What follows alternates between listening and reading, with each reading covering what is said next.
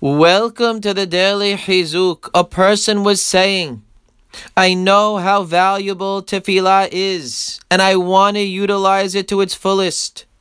Is there anything I could do to improve on the quality of my tefillot? The answer to that question is, of course there is. First of all, learning the kavanot of all the words will definitely make our tefillot better. As well, there are two practical things a person can begin to implement immediately to bolster his tefillot. The pasuk says in Tehillim, Mehulal ekra Hashem umin oivai ivasheya. David Amelech said, I called out to Hashem in praise, and then I was saved from my enemies.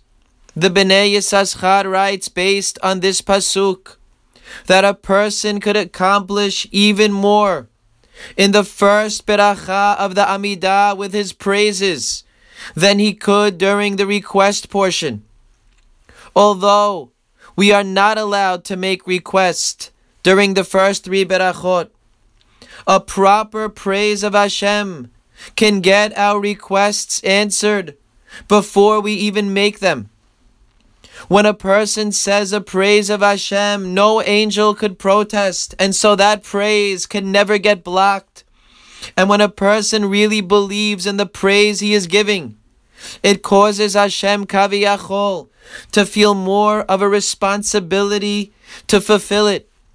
Just to give a shot, to make it more understandable. Hashem doesn't have feelings like we do but He wants us to relate to Him in ways that we are able to understand.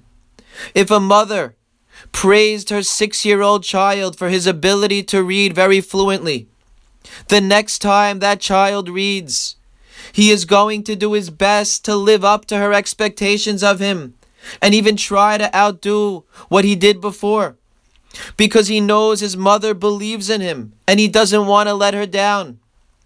When we say, for example, the words in the Amidah, Verofe Holim, that Hashem heals the sick, and honestly believe that Hashem is the greatest doctor and can heal any person in an instant.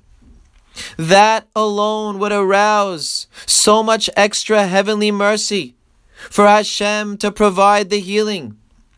He would see that we honestly believe in His power and so to speak, kaviyachol, want to live up to our expectation of him.